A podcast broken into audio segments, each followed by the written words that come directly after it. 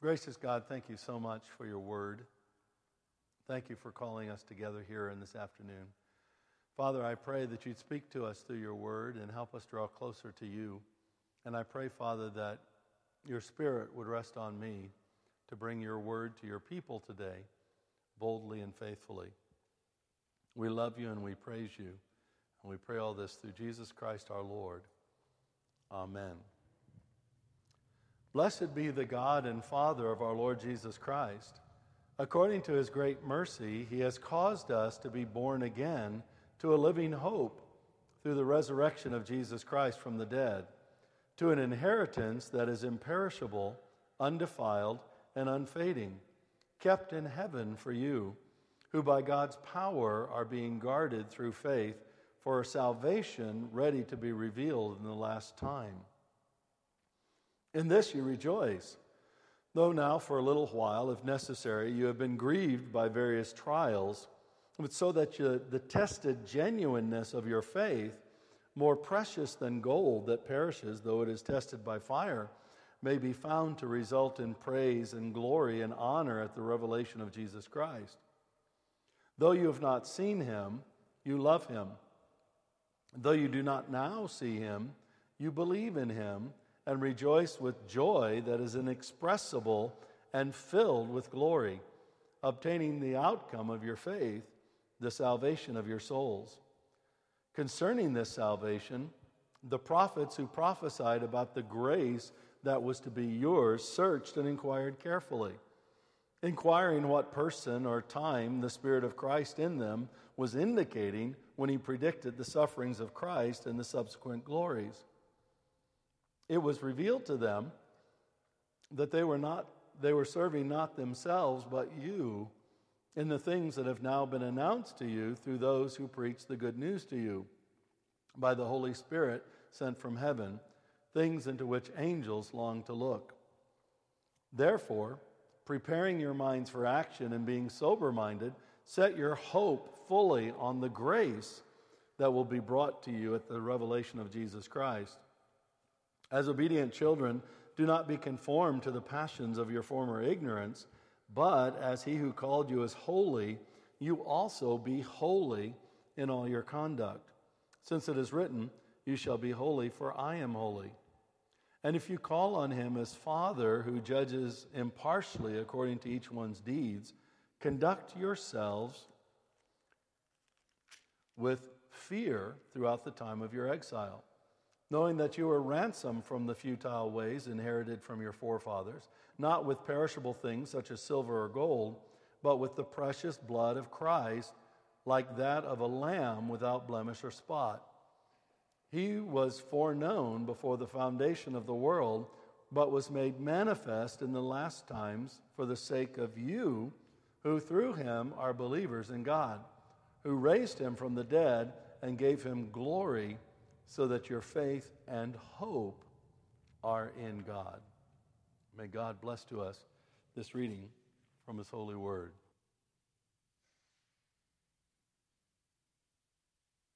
Pardon me for that. Um, you know, it seems to me that every year about this time, when you get into political party conference season, it, it, seems like spring, you know, uh, a spring of hope that comes up, and, and people are, are listening to their party and they're cheering on their party, and, and they all think if only our party would get the majority, if only our party would be elected, then we would have hope.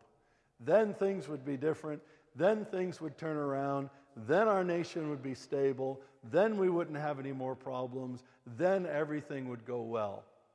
But in this case, hope is nothing more than wishful thinking. Because it doesn't matter what political party is in power, none of them can meet the hopes that people place in them.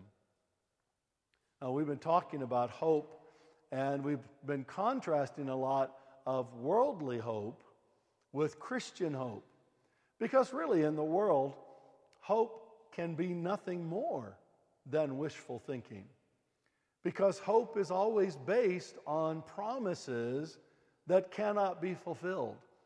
I mean, I learned that a long time ago that you could listen to whatever political party and they can promise you whatever they want to promise you, but I promise you that whatever they promise you will be either unattainable or will not produce what they promise you it will produce. And we've seen this. We've seen this time after time after time. And yet we get on this whole merry-go-round again of hope. And so that's why we as Christians, we need to have a hope that is unshakable. We need a hope that is a real hope, a hope that is not just wishful thinking, but a hope that will endure. And that's what we've been talking about these weeks. We've given this definition of hope. Christian hope is an earnest expectation of good, good outcomes, and a good future based on a true knowledge of God and God's promises, founded on a relationship with the Father through the resurrected Jesus Christ in the power of the Holy Spirit. That is hope for us. That is the definition of hope. That is the hope in which we live. And this hope is not wishful thinking because this hope is based in God. It's based in who God is and what God has said and what God has done. But when you read Peter today, Peter tells us some important things about hope. The first and probably foremost of which is where Peter says that we are born again to hope. We are born again. In other words, in our definition, hope is founded on a relationship with God through Jesus in the power of the Holy Spirit. You cannot have hope, real hope, Christian hope, unless you're born again. Unless you have a relationship with God through Jesus Christ where you've surrendered your life to God through Jesus and allowed God to lead you and be the Lord of your life as well as the Savior of your soul. And that is the foundation for our hope. And we are born again to this hope. We're not born into hope naturally, but we are born again into hope, and that hope is through the resurrection of Jesus Christ. Just as we say in our definition, it's the resurrected Jesus Christ. Because if Jesus had just died on the cross, and he was still, his bones were rotting in Palestine, in Israel somewhere, we wouldn't be following him. He would be nothing more than an empty Messiah, any one of a number of religious leaders. But Jesus Christ has risen from the dead, and therefore, when we are born again, we're born again to this living hope through the resurrected Jesus Christ. As resurrected from the dead, Jesus himself becomes the guarantee of our hope. And so Peter then goes on and he begins to describe this living hope that we've been born again into through Jesus Christ. He tells us a little bit of the nature of that hope. And he tells us that this hope represents an inheritance that is imperishable, undefiled, and unfading, that is kept in heaven for us. When we're born into this hope, we have promises from God. We have an inheritance that we will come into that cannot be corrupted, it cannot fade away, it will not die because it's kept for us in heaven. And so we always must remember that as Christians, ultimately, our hope rests in that divine future that God has planned for us through Jesus Christ. We can have a transitory, temporary hope in this world, but our ultimate hope rests in what we will receive as Jesus Christ comes again. But this hope for us is that we're also being guarded by God's power through faith for salvation. So it's not just, okay, we might get there, but if we get there, you know, a lot of times people are afraid, okay, well, what if I lose that? What if I fall away? What, what, what, what if Satan gets a hold of me and he, he drags me away? Uh, and what Peter is telling us here is that this hope is guarded right now. We are being guarded right now by God's power through faith for salvation. In other words, the God who saved us is the one who guards us and guarantees that we will get there in the end. God doesn't save anybody that He doesn't bring all the way to the end of this thing. And that is our hope. We don't have to worry about the times when we've stumbled in sin. Instead, we need to have more confidence in God's ability to guard us than sin's ability to penetrate our shield. We have to have more confidence in God's ability to guard us than Satan's ability to deceive us. Because our hope is based in the fact that we are now being actively guarded by God's power through faith for the salvation we're going to receive. And this hope also is alive even when we go through trials and difficulties. He talks about various trials, and so often I talk to Christians who are struggling and they feel like they've lost their hope because they're struggling. You know, life doesn't make sense. It's, it's not working out like they thought. They don't have the job that they thought that they might have. They don't have the relationships they thought they might have. Uh, they don't have the blessings that they thought that they might have. It just doesn't seem to be working out. And I, I feel like that a lot of times. We're going through a difficult season, and maybe the difficult season has been most of our lives. I certainly feel like that a lot of times too. But Peter says, You have this hope the, the trials you're going through, the struggles, the difficulty, the confusion, they are not uh, arguing against your hope. They are not contravening your hope. They are actually confirming your hope. That sounds kind of strange. How does it confirm our hope? Because as we go through the trials, as we go through the struggles, we hold on to our faith. And Peter says that what these trials are, are there for, it's not a punishment from God. It's not a sign that you, God you, hasn't been pleased with you. It's not a sign that you haven't done all the right things. The trials you go through will test the genuineness of your faith to the praise of God. And the genuineness of your faith is what helps you to hold on to the hope that you have in Jesus Christ. So, trials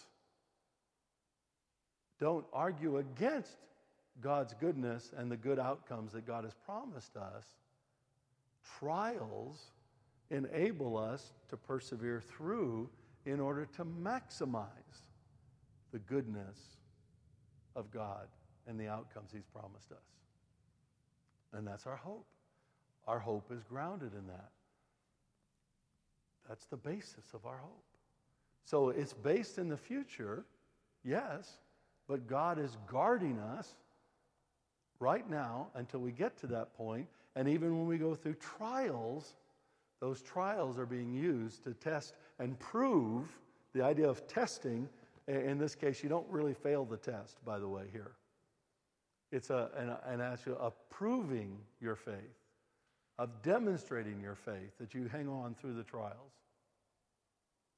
They test your hope. So, what about the proof of all of this? I mean, where, where's the proof of our hope? How do we know we're not just in wishful thinking mode here? I mean, if I'm saying that everybody that goes to the party conferences, or no matter which party, are in wishful thinking mode, how, how do we know that we're not in wishful thinking mode? How do we know that we're not being deceived? How do we know that we're not being distracted from this? And Peter tells us we've got proof here of our hope. The first proof of our hope, I've already mentioned, is the resurrection of Jesus Christ. Jesus has risen from the dead. We're born into that. That is our guarantee. But that's not the only proof. He says the next proof is the fact that you love Jesus even though you haven't seen him. If you are a Christian, if you are a Christ follower, by virtue of the fact that you're a Christ follower, is proof that you have this hope. But it's not only that, the, the next proof of our hope is the prophet's testimony. Because the prophets prophesied that all this stuff about Jesus would happen, and their testimony has been true. And so, based on the reality of the resurrection, the prophets prophesying the resurrection, and the fact that we're Christians, that's the living proof of our hope. So, what do we do? I mean, Peter gives us some, some things. How, how do we live out then this hope? Because hope is worthless if it doesn't influence how we live. Hope is worthless if it doesn't influence how we live. In, in other words, if I was uh, a, a young man and my father promised to give me a car when I turned 16 years old, which happens a lot in the, or used to happen a lot in the United States. Cars are more expensive now. Uh, and, and he promised to do this, but I never trained to drive a car, then I don't really have hope, do I? But if my father made a promise and I prepare myself to receive the promise, that's a demonstration of my hope. I, li- I have to live, if I have a real hope, it makes demands on how I live my life. So, what does Peter say we need to do? He says, first of all, we can, we can focus on the preparing our minds for action and being sober minded, but his instruction here is to set our hope fully on grace. This hope is not about what we do. It's not recompense for God from being good little boys and girls. He's not like Santa Claus, that if we're good during the year, we can hope that He'll give us a nice present under the tree. Hope comes by grace. Our hope is based on the grace of God. We can have hope because we know God is gracious, so it doesn't matter how our performance is. And that's important to remember because he tells us next thing be holy in all your conduct. Be holy in all your conduct.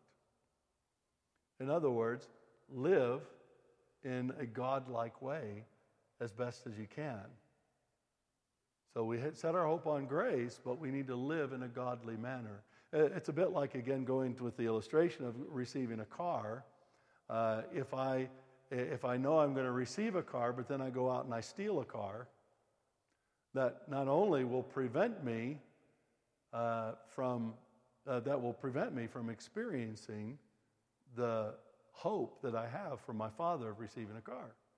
Because I won't be able to get my license, I'll probably do some jail time, you know, these kinds of things. And, and in the same way, if we live lives that are just casually sinful, we can't expect to experience the fullness of the hope that God has for us. And then he says, third, conduct yourself with fear during the time of your exile. It means remembering that we are strangers in a strange land, even if we were born in this country. We're strangers in a strange land, and so we need to live with a healthy respect of God and a healthy respect of the world around us to live in a way that brings honor and glory to God. So we are to live based on grace, live holy lives, live lives that reflect God's righteousness and reflect God's goodness, remembering ultimately that our faith and our hope are not in anything this world offers, not any political party, not in our jobs, not in our bosses, not in our companies, not even in our churches but our faith and our hope are ever and only in God. Let's pray. Gracious God, thank you for your word. Thank you for the hope that we have in your Son, Jesus Christ. Help us to live in the reality of that hope. Even when we're going through difficult times, even when we're going through trials, help us to live. Help us to live as your people, a people filled with hope so that people will ask us, What is the basis of our hope? And we can say, The goodness of God in our Lord and Savior Jesus Christ. Amen.